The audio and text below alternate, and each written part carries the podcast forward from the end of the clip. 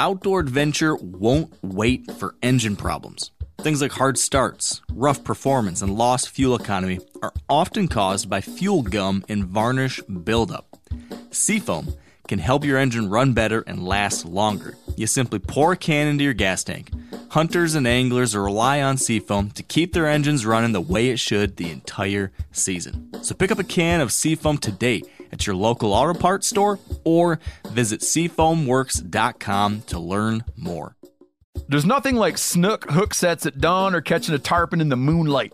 Find your next fishing trip made easy on fishingbooker.com and experience the magic of the Sunshine State or any other destination on your fishing bucket list.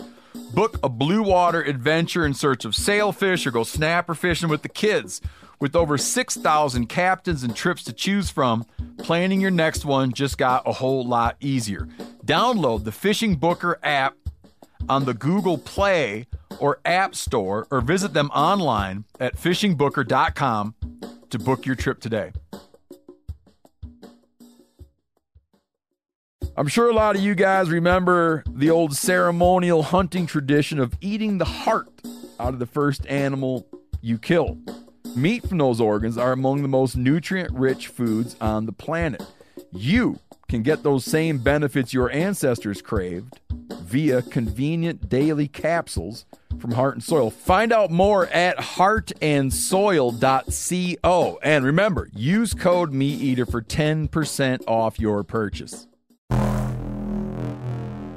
Welcome to Wired to Hunt's Rut Fresh Radio, bringing you the latest reports from the Whitetail Woods.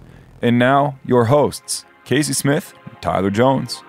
This is Rut Fresh Radio, powered by Vortex. I'm your host, Tyler Jones, and this week we're talking about how changing weather patterns can bring killer success this time of year.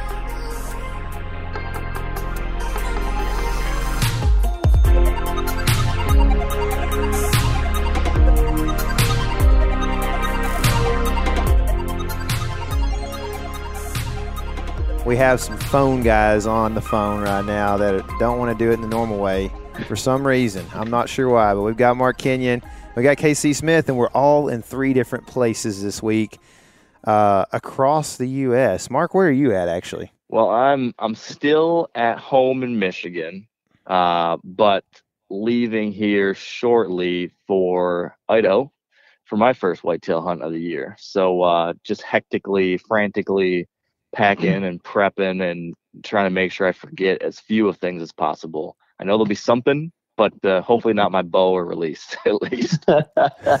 about grizzly spray, man? Yeah, I don't know. My, my spots that I'm hunting this year, hopefully there should not be grizzlies. If plan A comes together, we will not need bear spray. Uh, if I have to fall down to plan C or D, then I'm in, you know, all sorts of trouble. And uh, bears will be not the only thing on the list. Yeah. Do you uh do you forego like the tree stand snacks when you're in grizzly country? no, I don't forego I don't forego snacks, but I do forego nose jammer because that's like uh oh. just putting like a bakery at the base of your tree stand and asking for bears to come and gnaw on you. So Does it really smell really good? Oh my gosh, have you not smelled nose jammer? No, it, is it like make you hungry the whole time?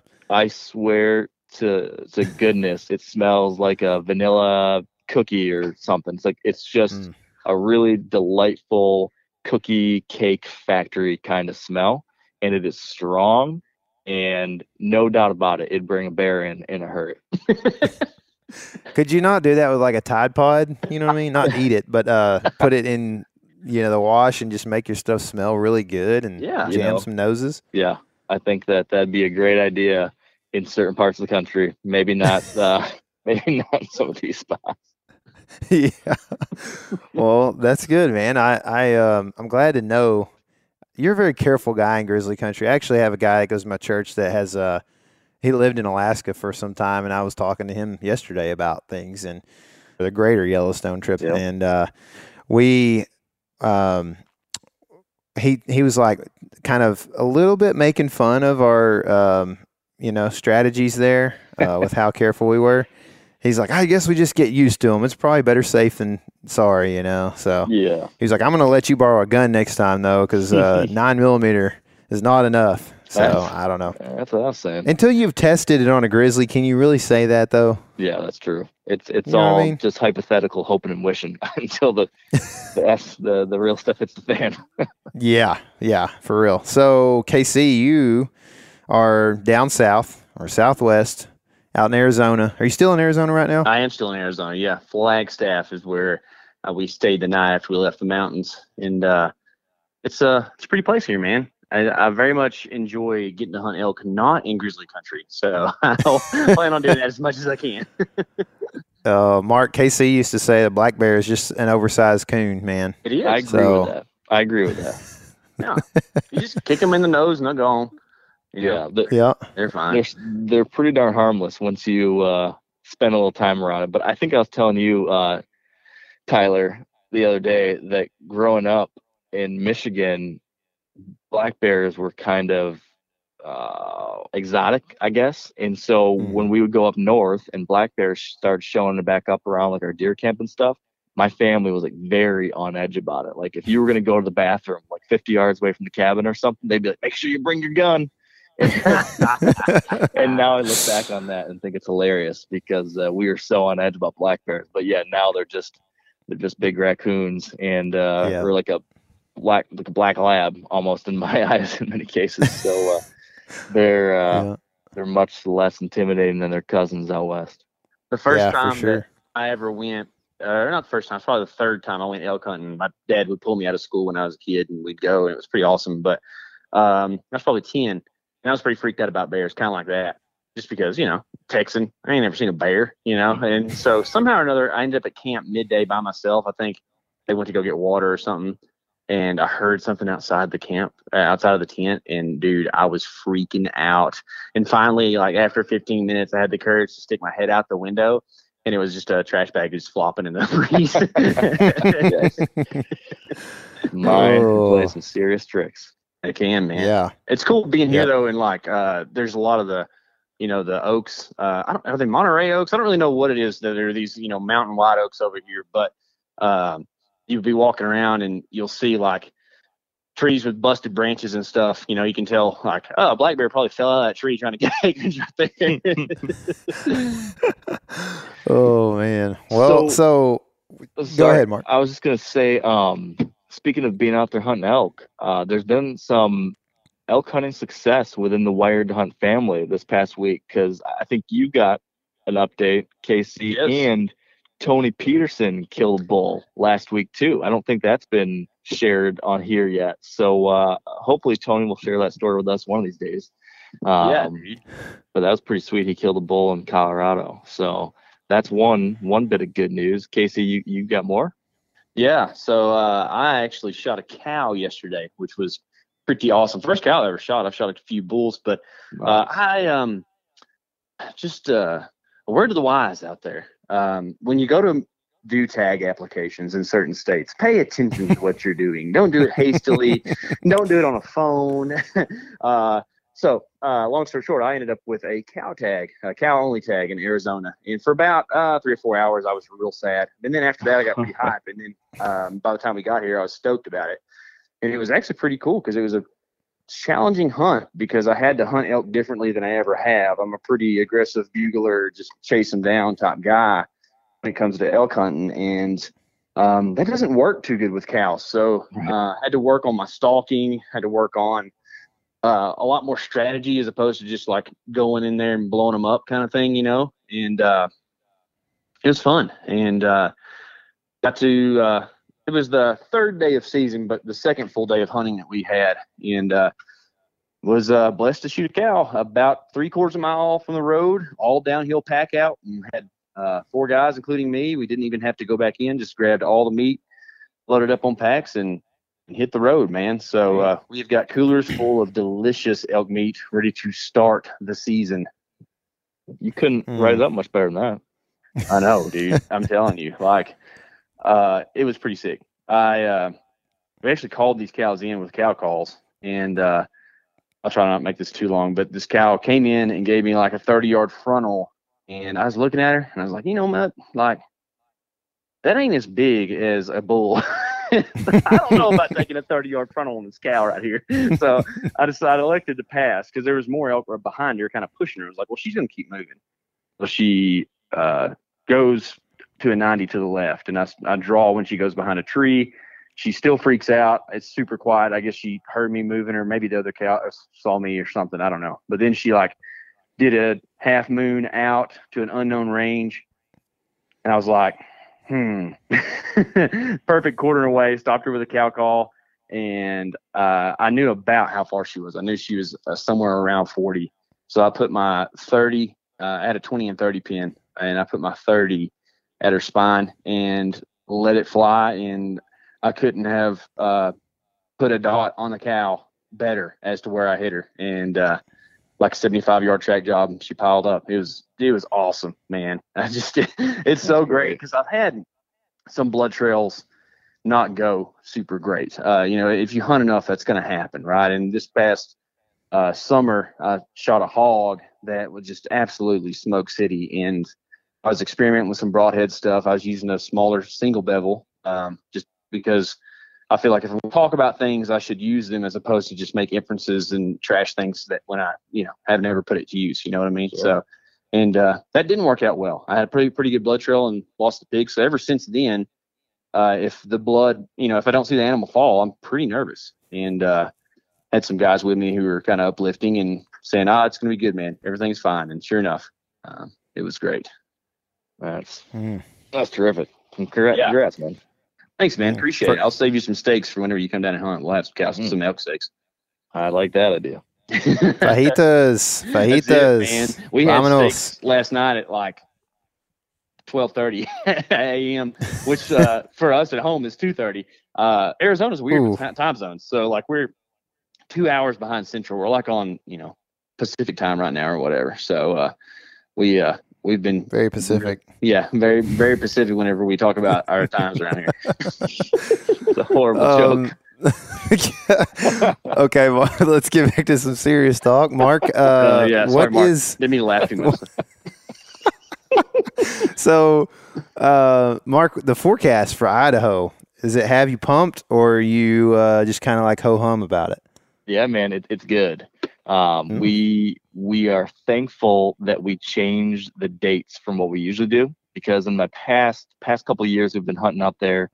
Me and Hilliard have been going and hunting that first week of the season. And this year, that first week out there was like 99, 100 degrees, 101 degrees, like screaming hot.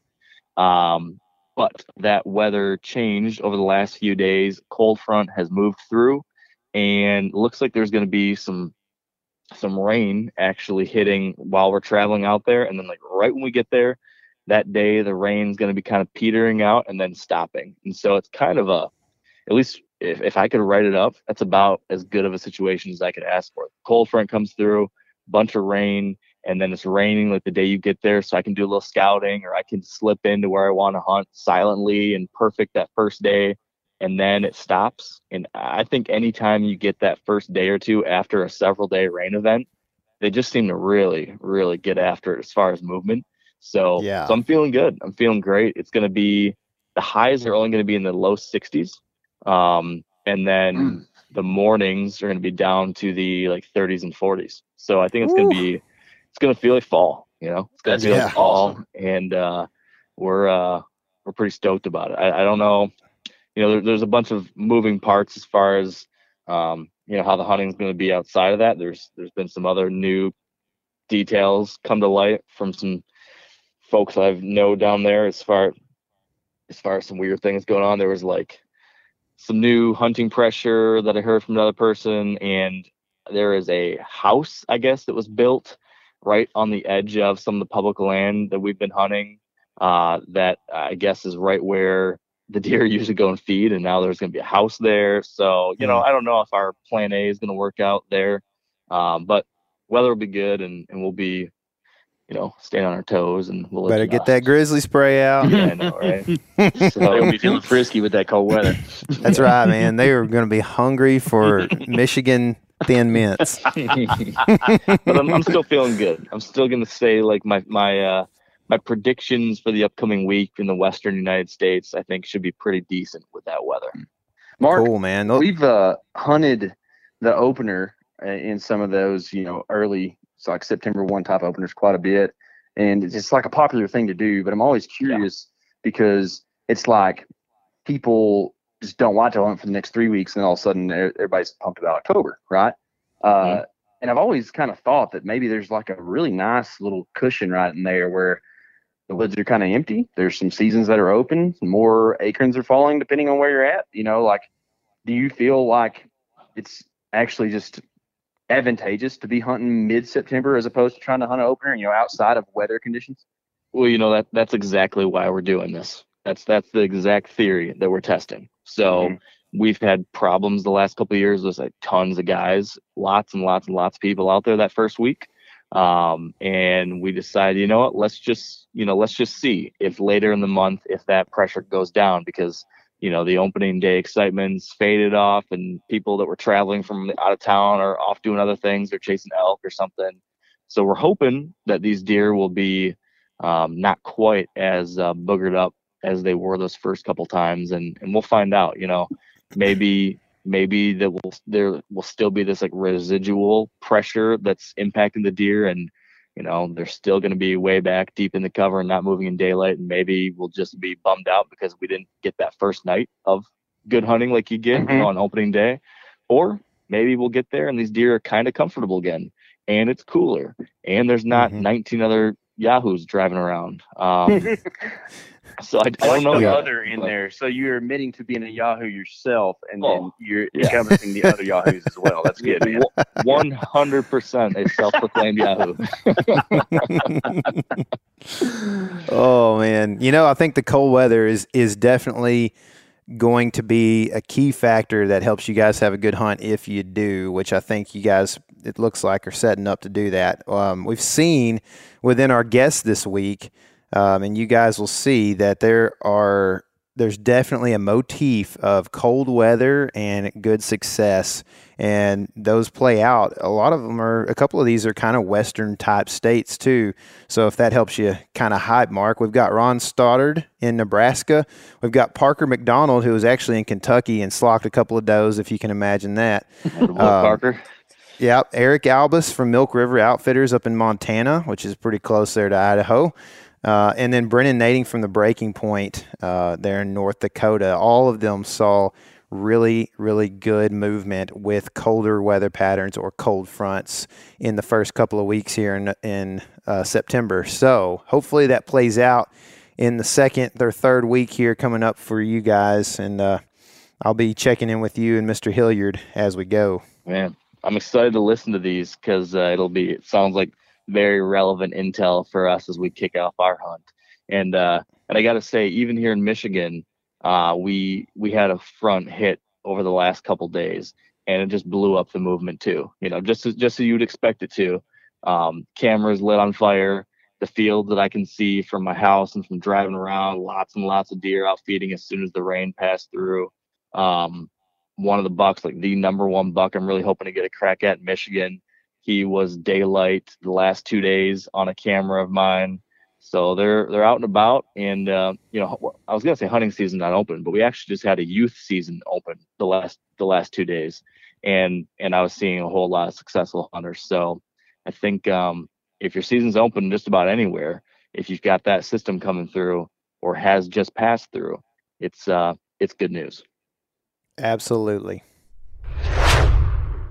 All right, now on the phone, we've got Brennan Nading from the Breaking Point. You guys have been breaking some records out in North Dakota right now. You guys are tearing it up, man. What's going on?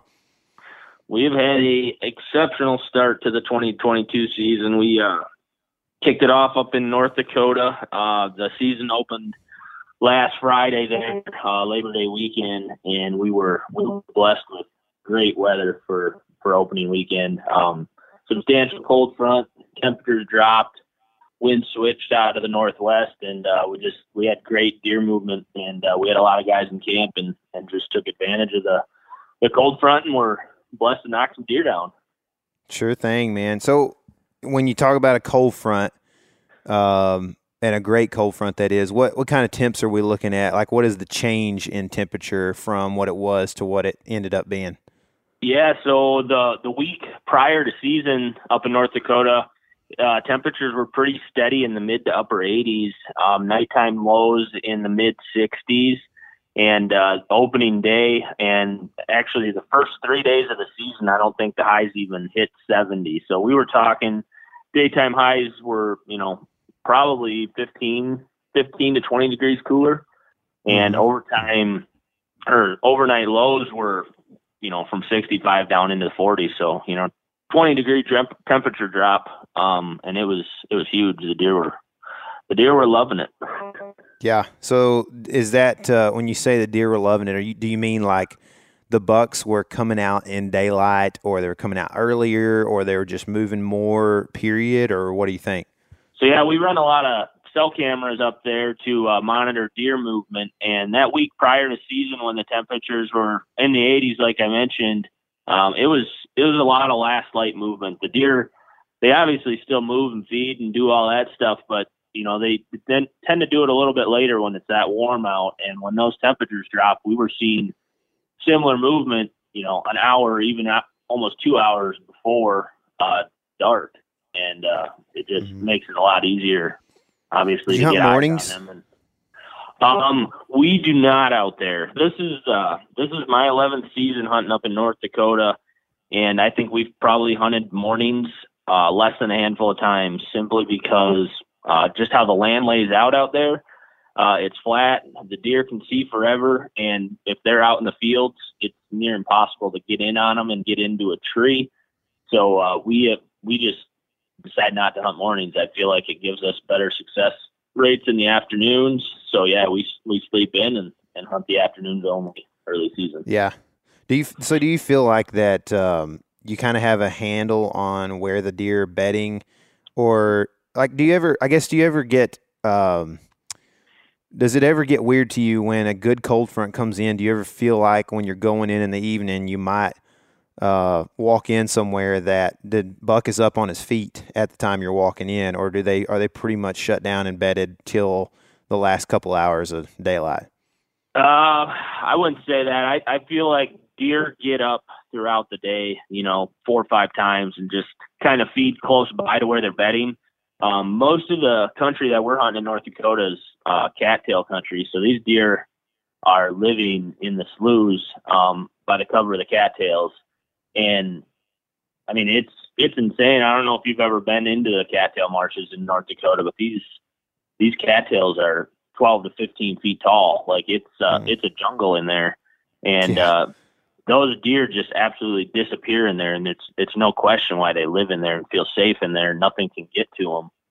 Uh, so I'm not necessarily worried about you know walking in. Obviously, when a, a cold front hits, we like to be in the tree. You know, maybe an hour or two earlier than we would if a cold front hadn't hit. Um, you know, if it's warmer weather, we won't get in the tree until, you know, two hours before sunset. If mm-hmm. a cold front hits, we might, you know, get in there an hour or two earlier than that, uh, just because we're expecting and hoping for early movement.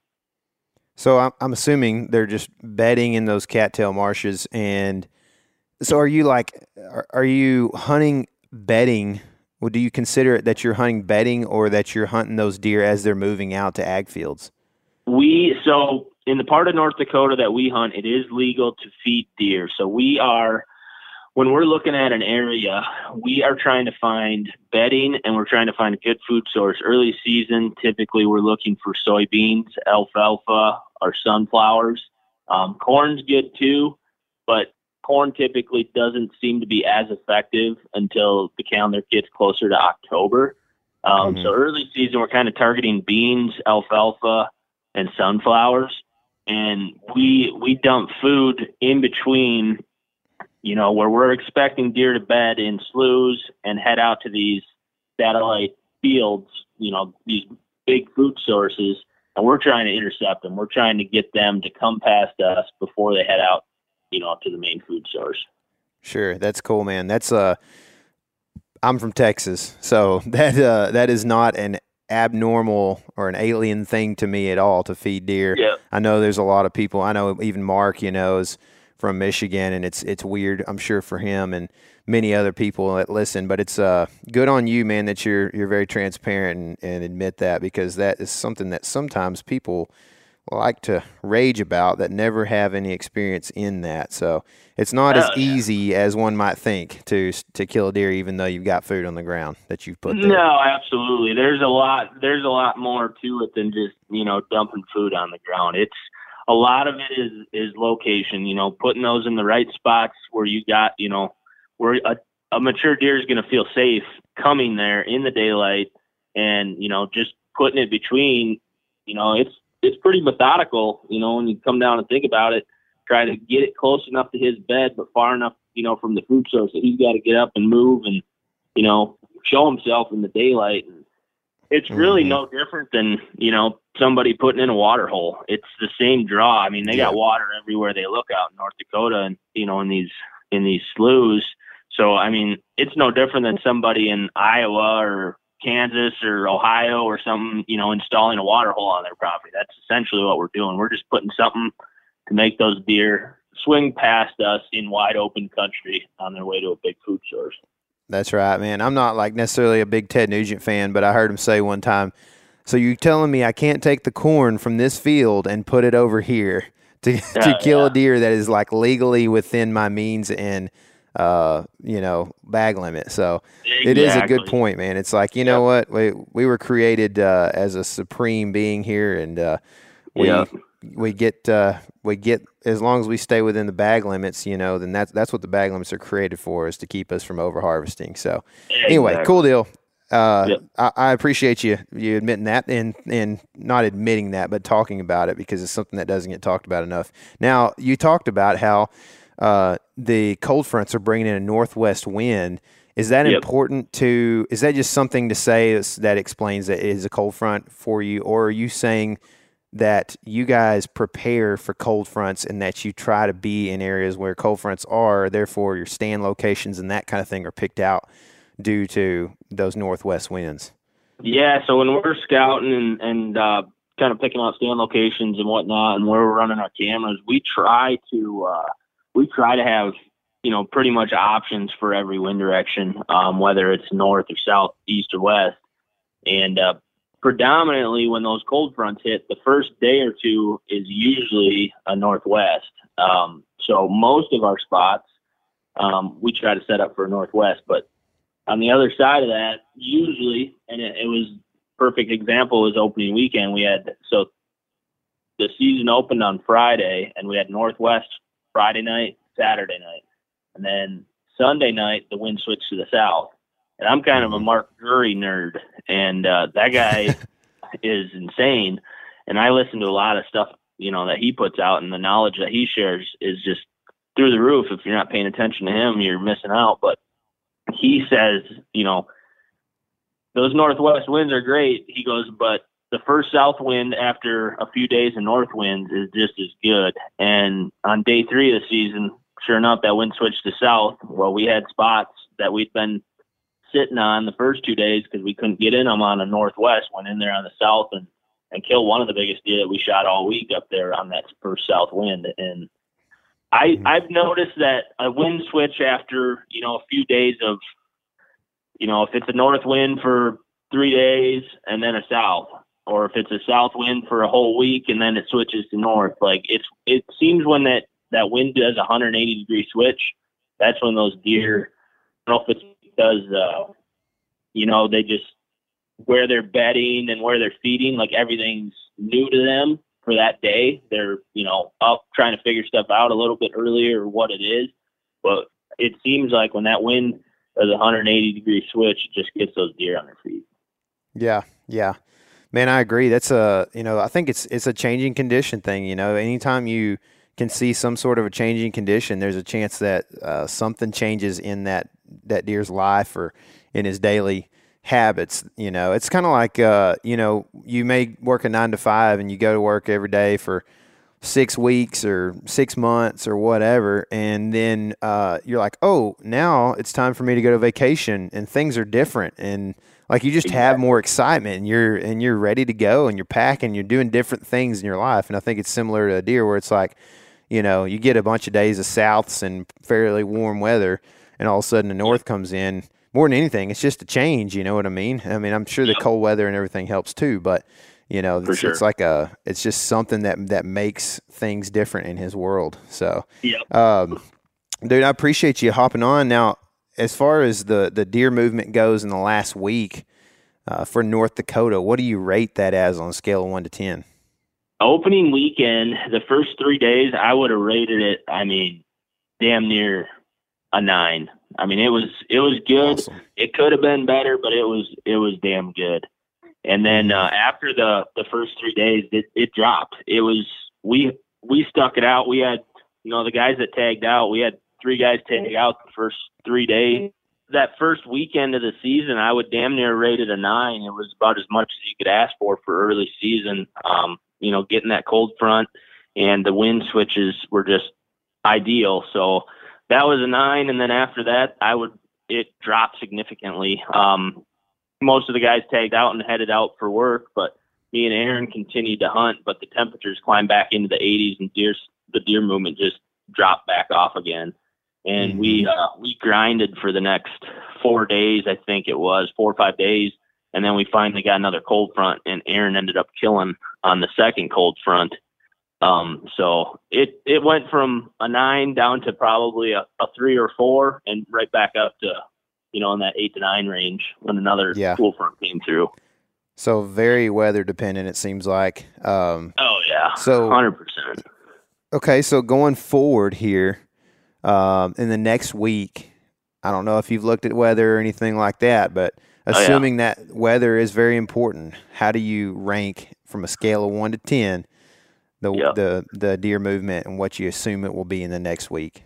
Well, I'm kind of I'm sitting on hold right now, kind of pissed off to be honest, because Aaron, the guy that runs around and films with me all fall, um, he got summoned to jury duty back home in Wisconsin, and uh, so we had to come back to Wisconsin last night, and he was supposed to have jury duty this morning. Well, he found out late last night that the jury duty was resolved, the case was closed, so now we're stuck and there is another cold front hitting in North Dakota tomorrow, and uh, we're we're gonna miss it. um, but we're gonna we got we got some other plans this week. We kind of gotta make a big loop um, and get a bunch of cameras out in a few other states to get ready for later in the fall. But uh, if you're in North Dakota. Uh, tomorrow, yeah, Tuesday is going to be a, a good day, and then uh, it looks like another cold front is going to hit um, Friday. Um, not as big a cold front, but I think it's going to be a good one. And uh, I know a lot of a lot of states are coming into season here. I know Kansas um, early muzzleloader, and I believe archery just came in today. And I know Wisconsin opens uh, this weekend. Uh, it looks like the the weekend back in like the Midwest is going to be on a little bit on the warmer side but I'm noticing in the long term forecast around like the 22nd, 23rd, there's going to be a, a really good drop coming. So that second week of season might might be pretty good. You might want to burn a, a day of vacation. It's awesome, dude. Well, let me tell you this.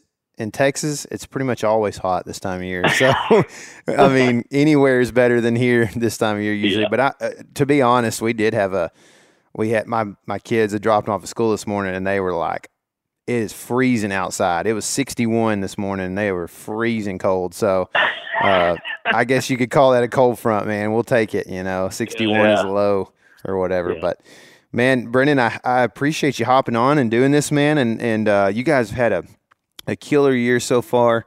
Um, you know, I hope the best for you going forward. What's the what's uh, the best way for somebody to connect with you, see what you got going on, check out some of those velvet deer and early season deer you've been shooting. Absolutely. No, we got. You can check out our Facebook page. It's just the Breaking Point, and then uh, on Instagram, our handle is at bpointtv, and you can find us.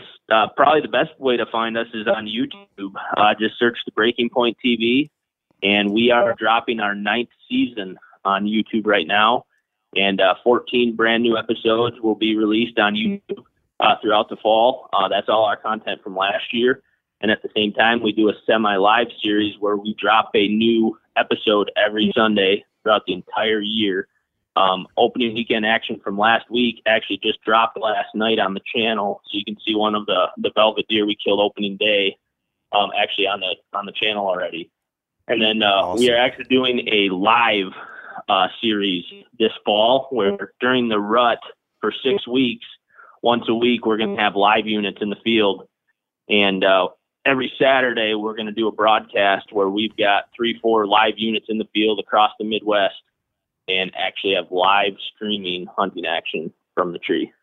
That's awesome, man. Well, busy, busy. Appreciate what you guys do and how hard you guys work at it, man. You guys put on a great, great show, and uh, hopefully we'll talk to you again soon this year with some more big buck news. Sounds good, man. I appreciate you reaching out to me. All right, on the phone right now, I've got Eric Albus. He's from Milk River Outfitters up in Montana. Man, you guys have a, a pretty, uh, I guess you could say, famous outfit up there. There's been a lot of TV show hosts and that kind of thing that have been in and out over the years, and that's kind of how I knew about you guys. Um, Eric, how's everything going, first of all, man? Hey, everything's going great. Thanks for having me on. I appreciate it. Sure, no big deal, man. Thanks for coming on. Um, wanted to talk a little bit about whitetails. I think this is something you guys are uh, know a lot about. You get to you get to see a lot of whitetails up there in that country, from what I understand. And um, I just kind of wanted to see w- this time of year what you guys are focusing on. It looks like to me that you're looking at alfalfa fields and stuff like that a lot. But is there any other? Is are there any other pieces to the puzzle that you're thinking about this time of year when you go out to hunt whitetails?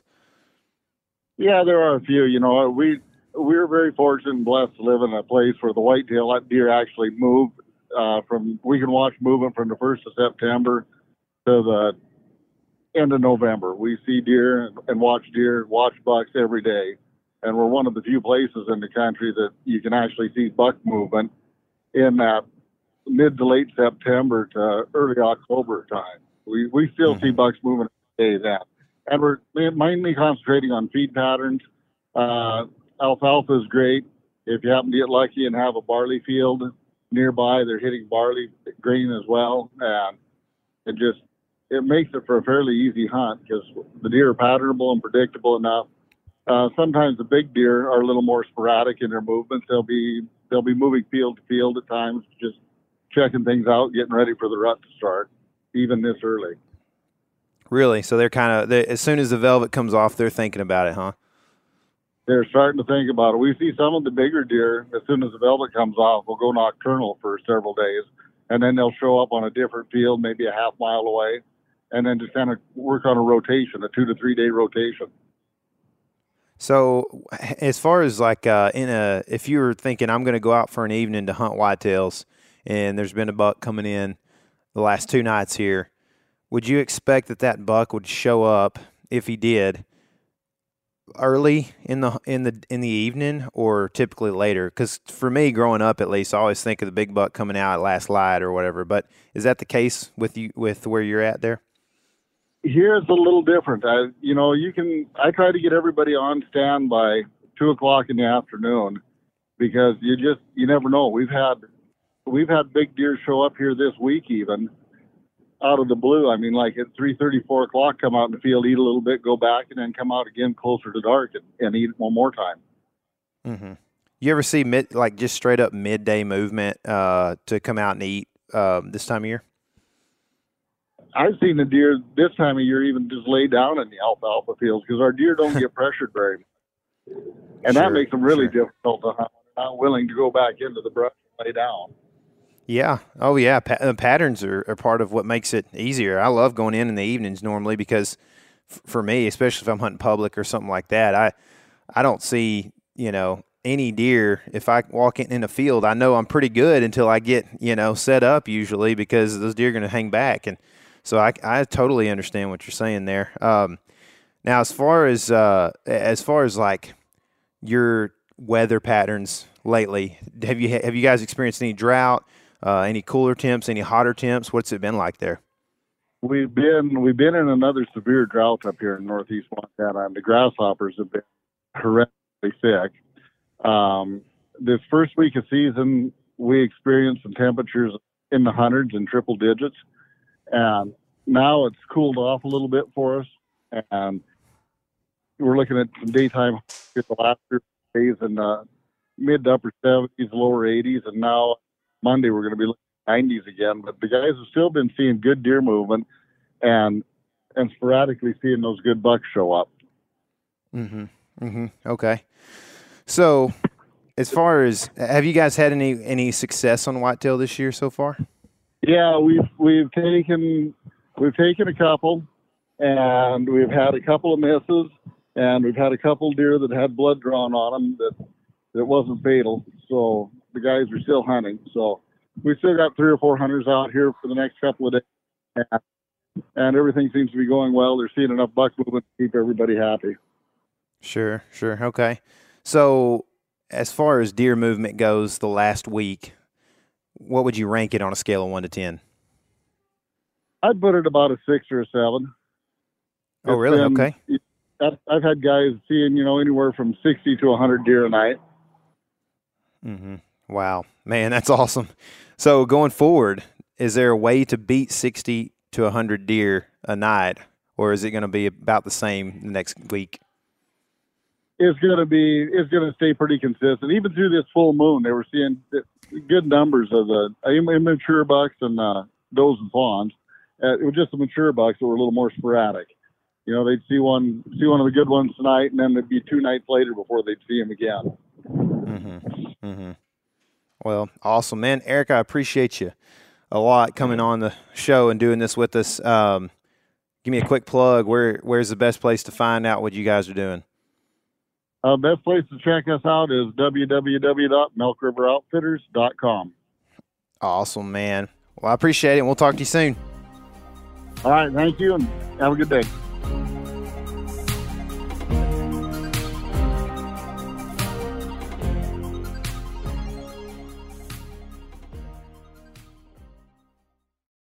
We've all seen plenty of gadgets and fads come and go, but here's one product that stood the test of time Seafoam Motor Treatment. Lots of hunters and anglers know that Seafoam helps engines run better and last longer. And it's really simple. When you pour it into your gas tank, Seafoam cleans harmful fuel deposits that cause engine problems. I'm talking common stuff like hard starts, rough engine performance, or lost fuel economy. Seafoam is an easy way to prevent or overcome these problems. Just pour a can in your gas tank and let it do its job. Now, you probably know someone who's used a can of Seafoam to get their truck or boat going again, because people everywhere rely on it to keep their trucks, boats, and small engines running the way they should the entire season. So, help your engine run better and last longer. Pick up a can of Seafoam today at your local auto parts store or visit seafoamworks.com to learn more.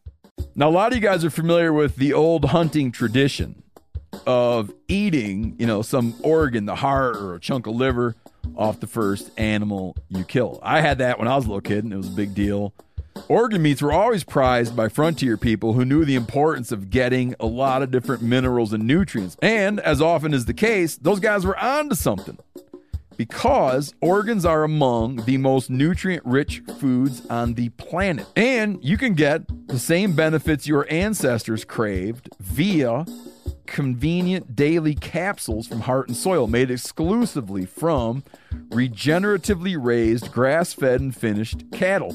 Heart and Soil's unique freeze drying process means all those important nutrients are trapped in, ensuring you experience every one of the benefits of nature's superfood in a clean, convenient, taste free capsule. Find out more at heartandsoil.co and make sure to use code MeatEater for 10% off your purchase. That's heartandsoil.co. Use the code MeatEater. You ever get that feeling you're stuck inside staring at screens and a primal urge kicks in? You crave wide open spaces, fresh air, the chance to connect with the land?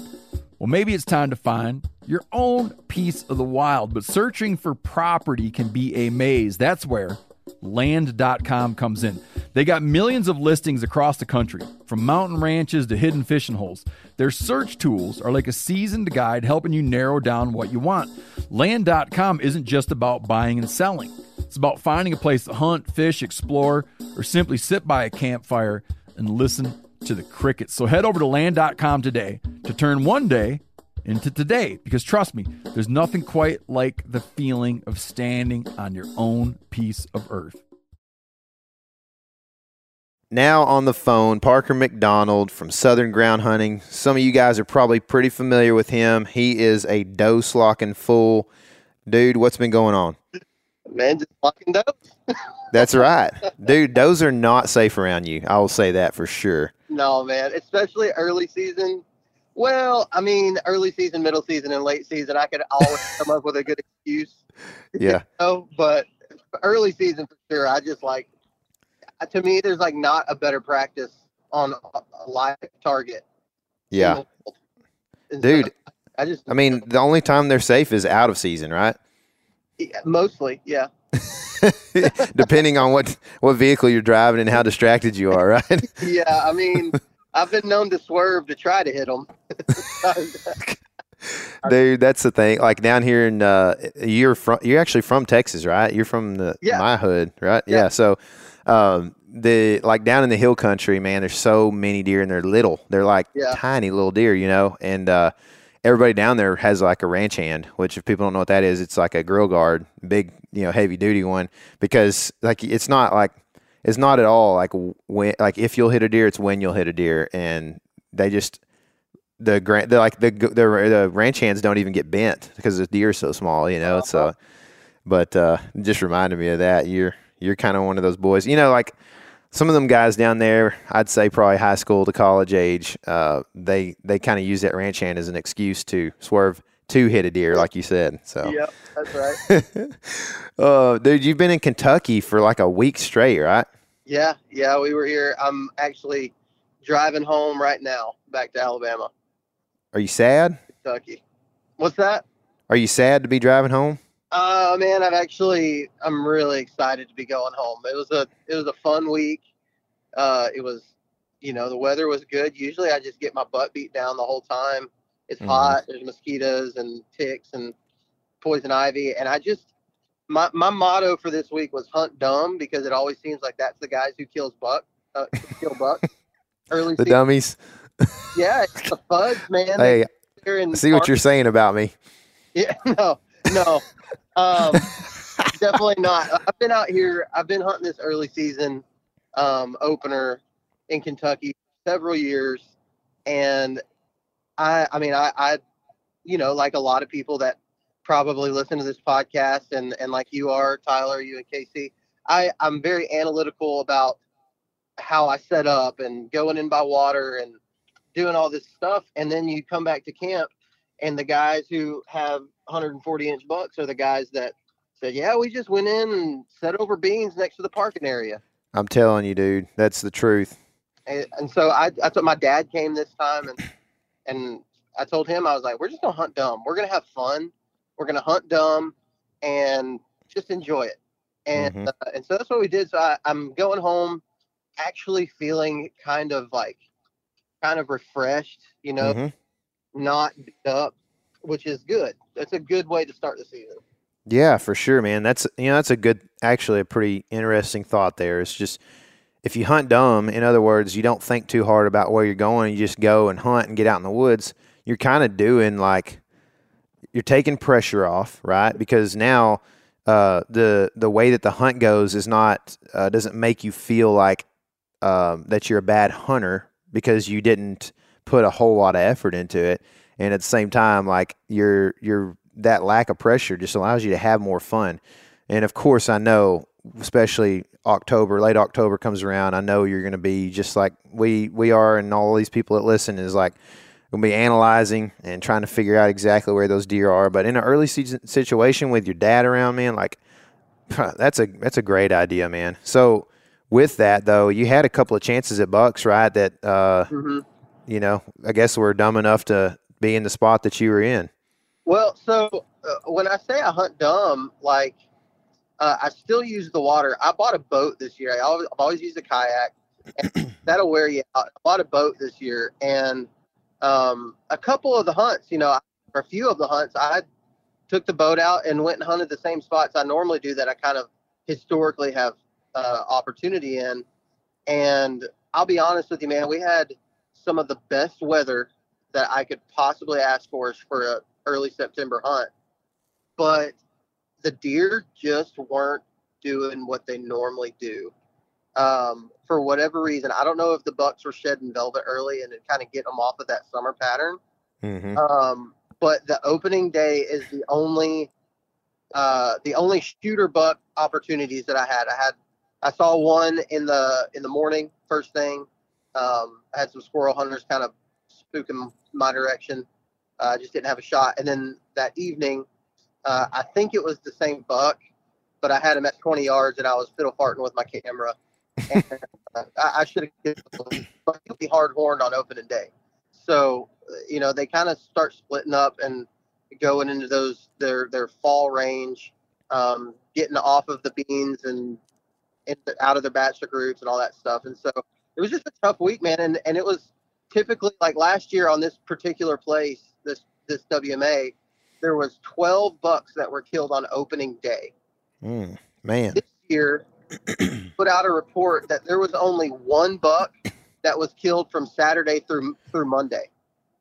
wow, one buck in three days with a ton of people there, and so you know that was pretty clear to me that the, the deer were just not doing what they normally do. And I don't know if it was because it was unseasonably cool.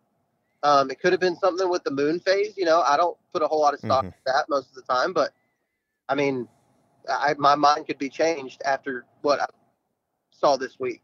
Sure. Yeah. Well, that's part, man, that's part of being a good deer hunter too, right there is that, that your mind can be changed. I think, you know, to, to, yeah.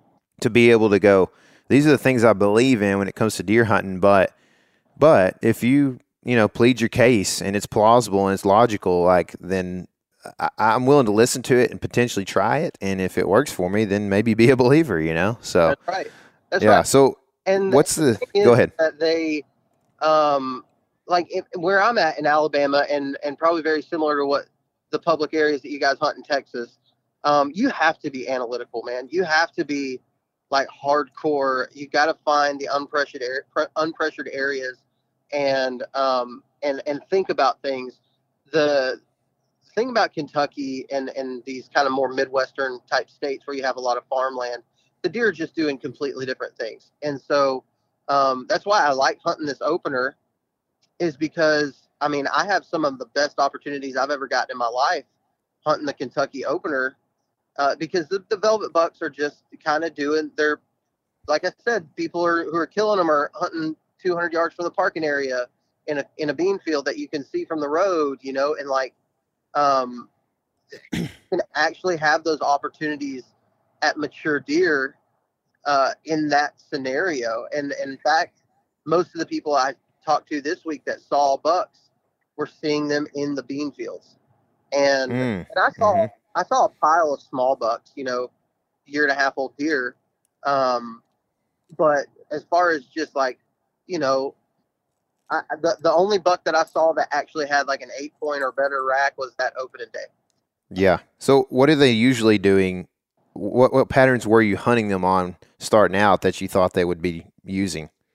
Well, usually there's a lot of pressure on the place, and so what I find is is these deer. It's part of the reason why I use water access is they'll go back to the the ridge the ridges in the back of the property close to the water and and it really funnels the deer that are getting pressured. You have dove hunters and squirrel hunters and deer hunters out there all at the same time and they're mm-hmm. pushing all these deer back to the back corners.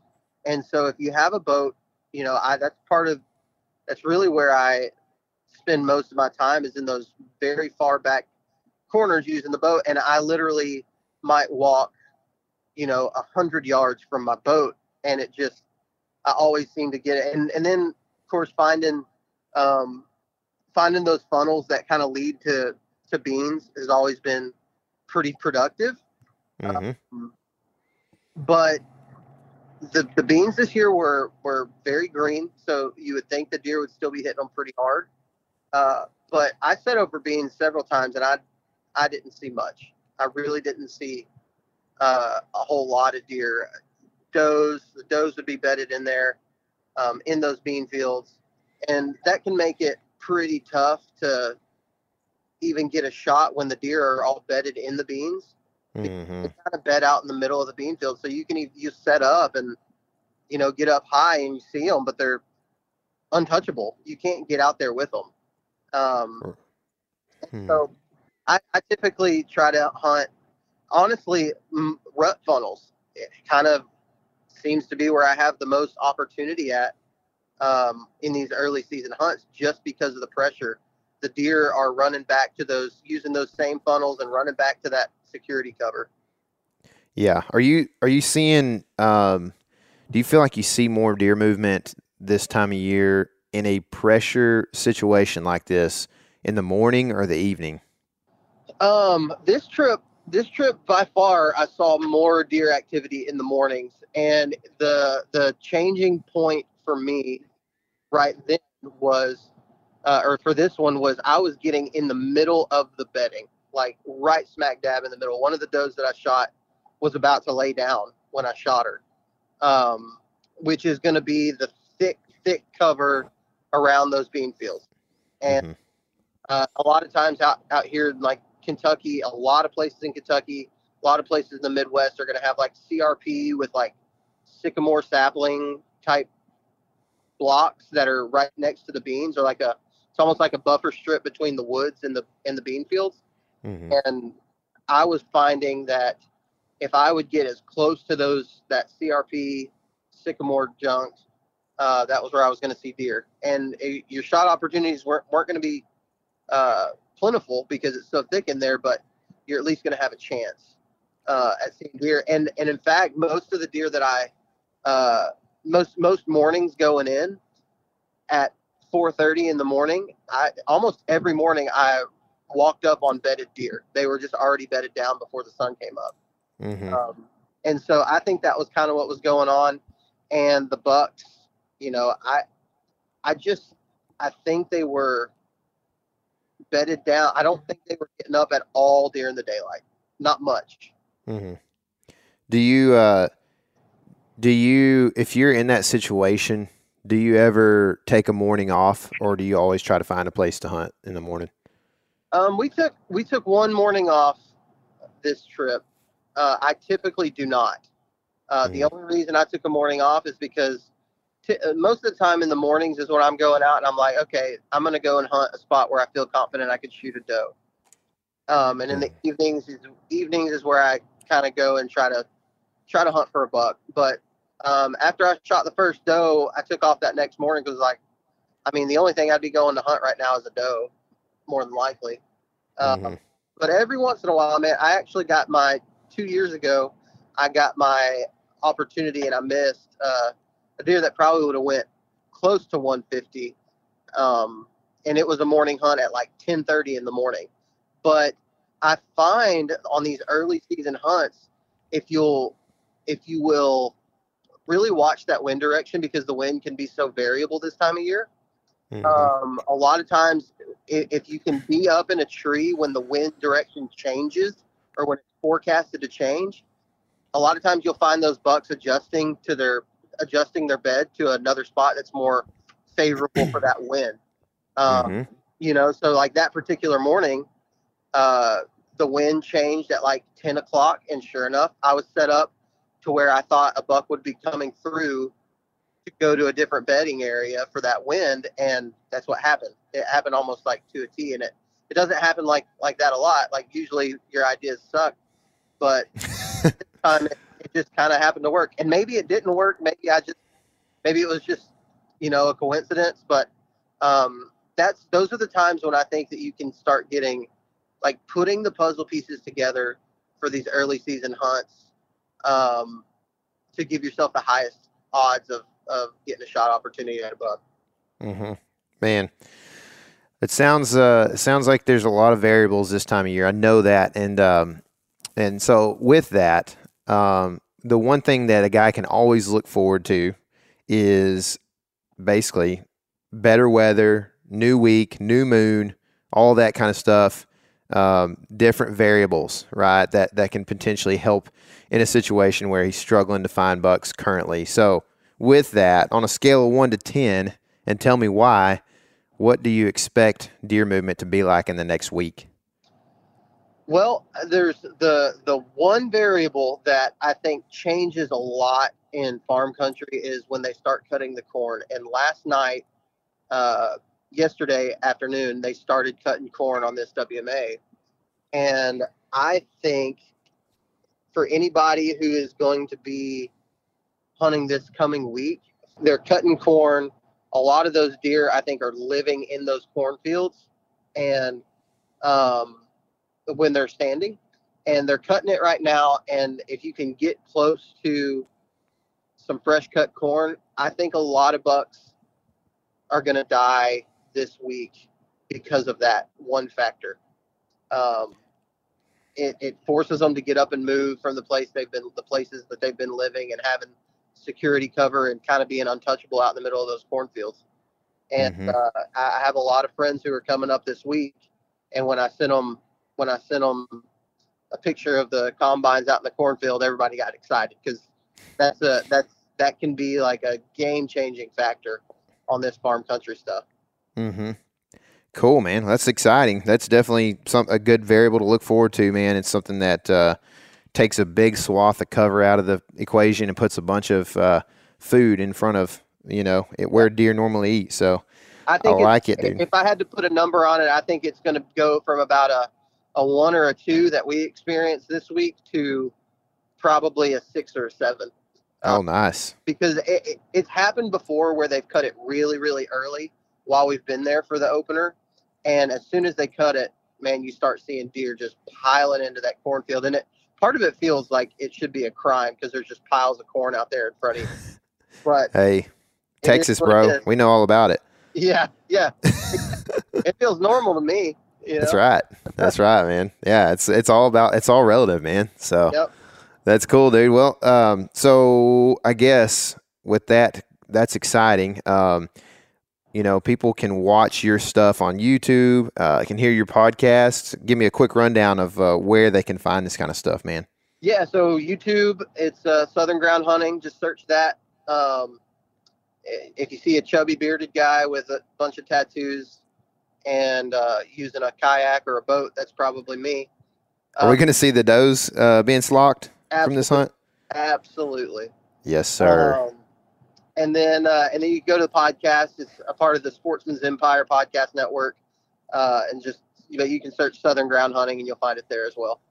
Cool, man. Um, there's some other more associated stuff that you're going to be doing coming out soon. I think I, I don't know how much I can reveal about that, but I'm excited to see that. Um, and then also, um, Parker is a dose locker, but he kills a lot of bucks too. So I don't want that to I don't want that to be a a diss by any means. He just shoots a lot of deer, so it's definitely worth going and checking out. Thanks for coming on the show, giving us a rundown of Kentucky, man, and I'm sure we will be talking to you later on this year. Absolutely. Thanks, Tyler, for having me on. All right, now on the phone we've got Ron Stoddard. He's from Nebraska. Ron, what's happening, dude? What's up, man? How's it going? Oh, it's going great, dude. I um we got some pretty good weather coming in here. We've got like a a lot lower lows and we're hitting the dew point a lot more often, which is good for us because we've been kind of dry and um, you know, helps keep some moisture around the ground. So that's good. And then just feels like deer season, which I know uh, feels the same for you right now because uh, you shot a pretty good buck recently, man. Was he at eight point? He was a 10 point. 10 point. Yeah, I saw pictures uh, last night of it, man. It looked like he was he had come out of velvet just recently, right? Yeah, he uh was probably just coming out of Velvet that day when I shot him. Um, he was bedded down in a CRP field on off the edge of a bean field, and it actually was the first deer I saw that night. And he came in to about eight yards, and I shot him, and he went about thirty yards, and I was able to recover him. Dude, I love making shots like under 15 yards. It's like you almost don't even have to aim, you know? No, it was definitely pretty cut and dry, and yeah, uh, that's cool, man.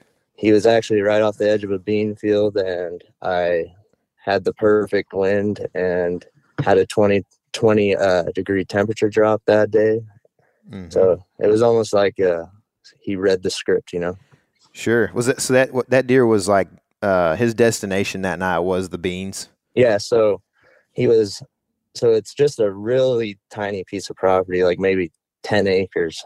And it's right in between a big CRP field and a bean field. And it comes right down into a funnel. And I've always seen deer in there. And this deer, actually, I've had him on camera for five years. So, and he's never really been like a huge deer, huge deer, but he kind of meant a lot to me. And Mhm. it was a super fun hunt.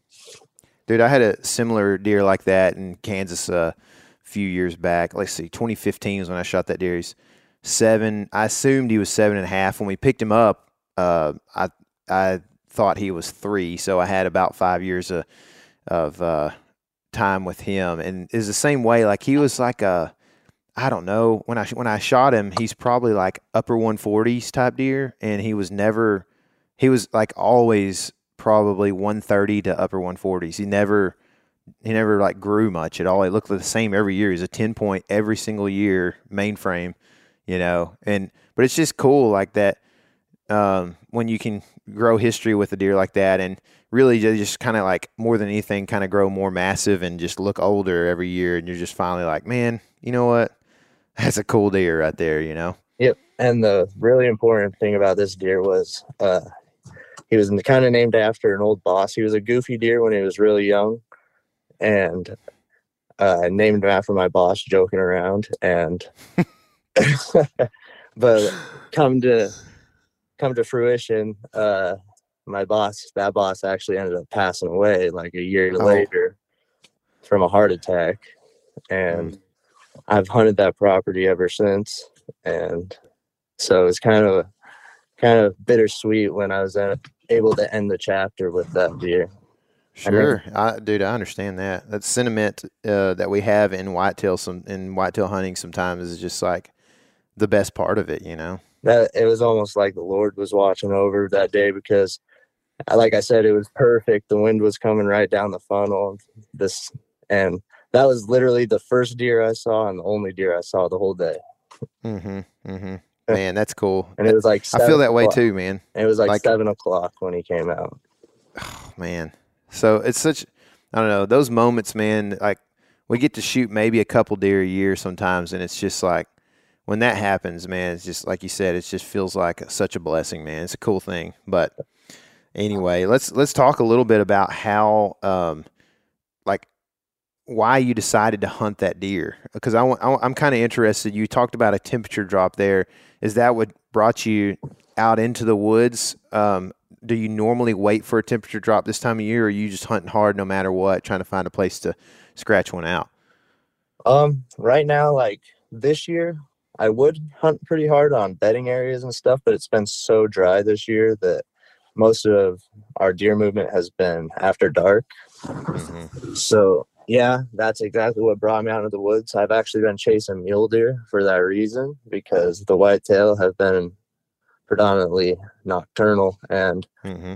I uh, had that 20% or that 20 degree temperature drop. And I just said, heck, might as well go sit in the stand. And it all just kind of, cool. kind of unfolded perfectly. So were you, were you on a like a field edge on the edge of the beans when you shot him? Yeah. So there's just this little teeny strip of timber that's, it's literally a triangle, like a funnel that brings all the deer through it right to the beans out of the CRP. And Mm-hmm. Yep. And they all end up in the beans. They either come back in there through there in the morning and then back out there through the night.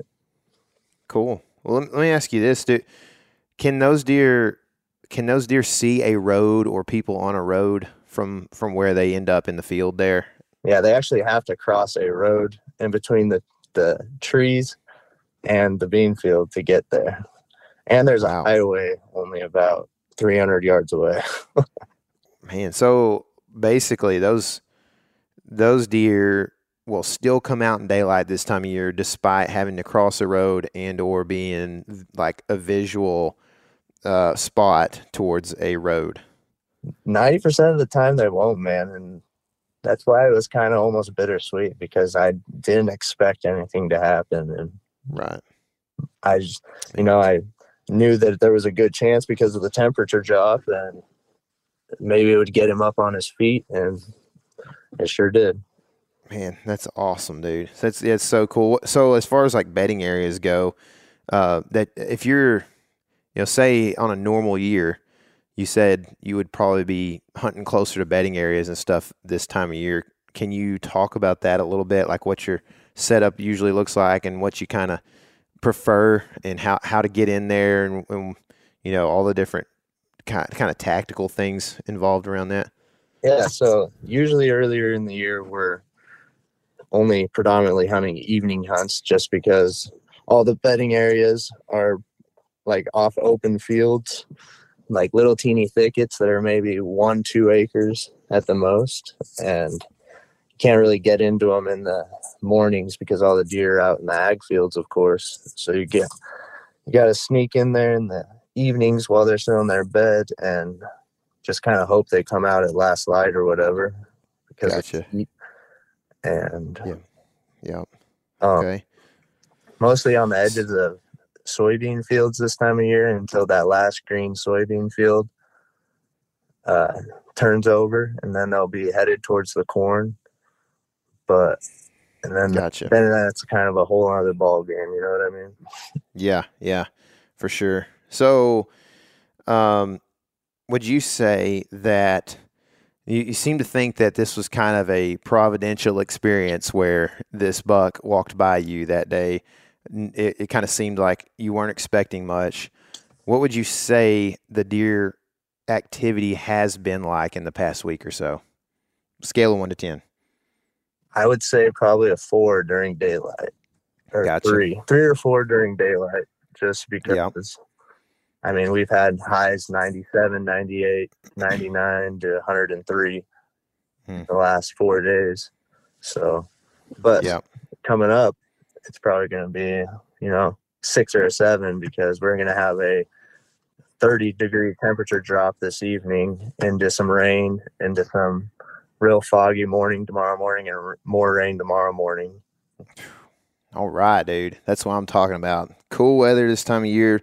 My neck starts swelling. I just I about make a scrape. I'm telling you, dude.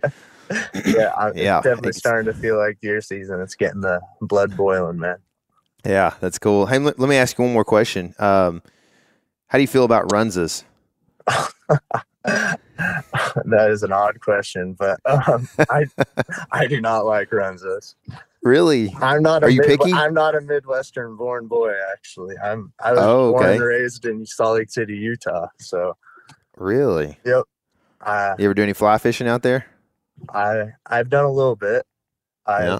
I moved out of there when I was 14, 15, and uh, wasn't really the best situation. So I was uh, never really got to do a lot of that stuff till I moved out to Nebraska. So Sure. Well, I um, I've had a few runzas, and they're they are fast food type runzas. I don't know if like the the homemade ones are better or not, but I'm Of sure they are. yes, Um, but yeah, the the fast food ones, I I did the southwestern flavor, and I, I got to say I liked it pretty good, man. It's it's it's a treat because we get pretty bogged down with burgers and fries on the road, you know. So uh, I'll definitely take something like that when I get it. But I'm uh I'm actually a little bit surprised to hear you just don't like the runza, man. I think it's more just living in a little town. I've eaten everything that's here so many times. You know what I mean? The, Yep. kind of get sick Well- of it. I like to cook my own meals, and Me too. Me too, man. Well, I appreciate the information, man. I'm looking forward to uh, being in Nebraska at some point myself, especially with your report here of it being in a pretty good deer movement coming up. So, uh, thanks for taking the time, Ron, and we'll be talking to you sometime soon, man. Yep. Thank you, man.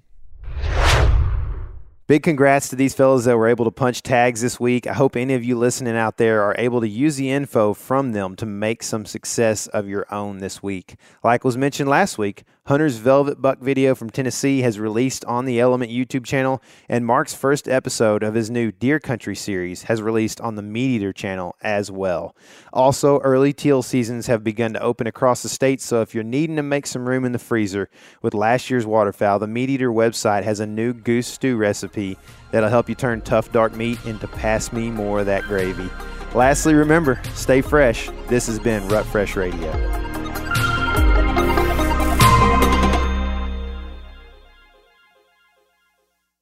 Outdoor adventure won't wait for engine problems. Things like hard starts, rough performance, and lost fuel economy are often caused by fuel gum and varnish buildup.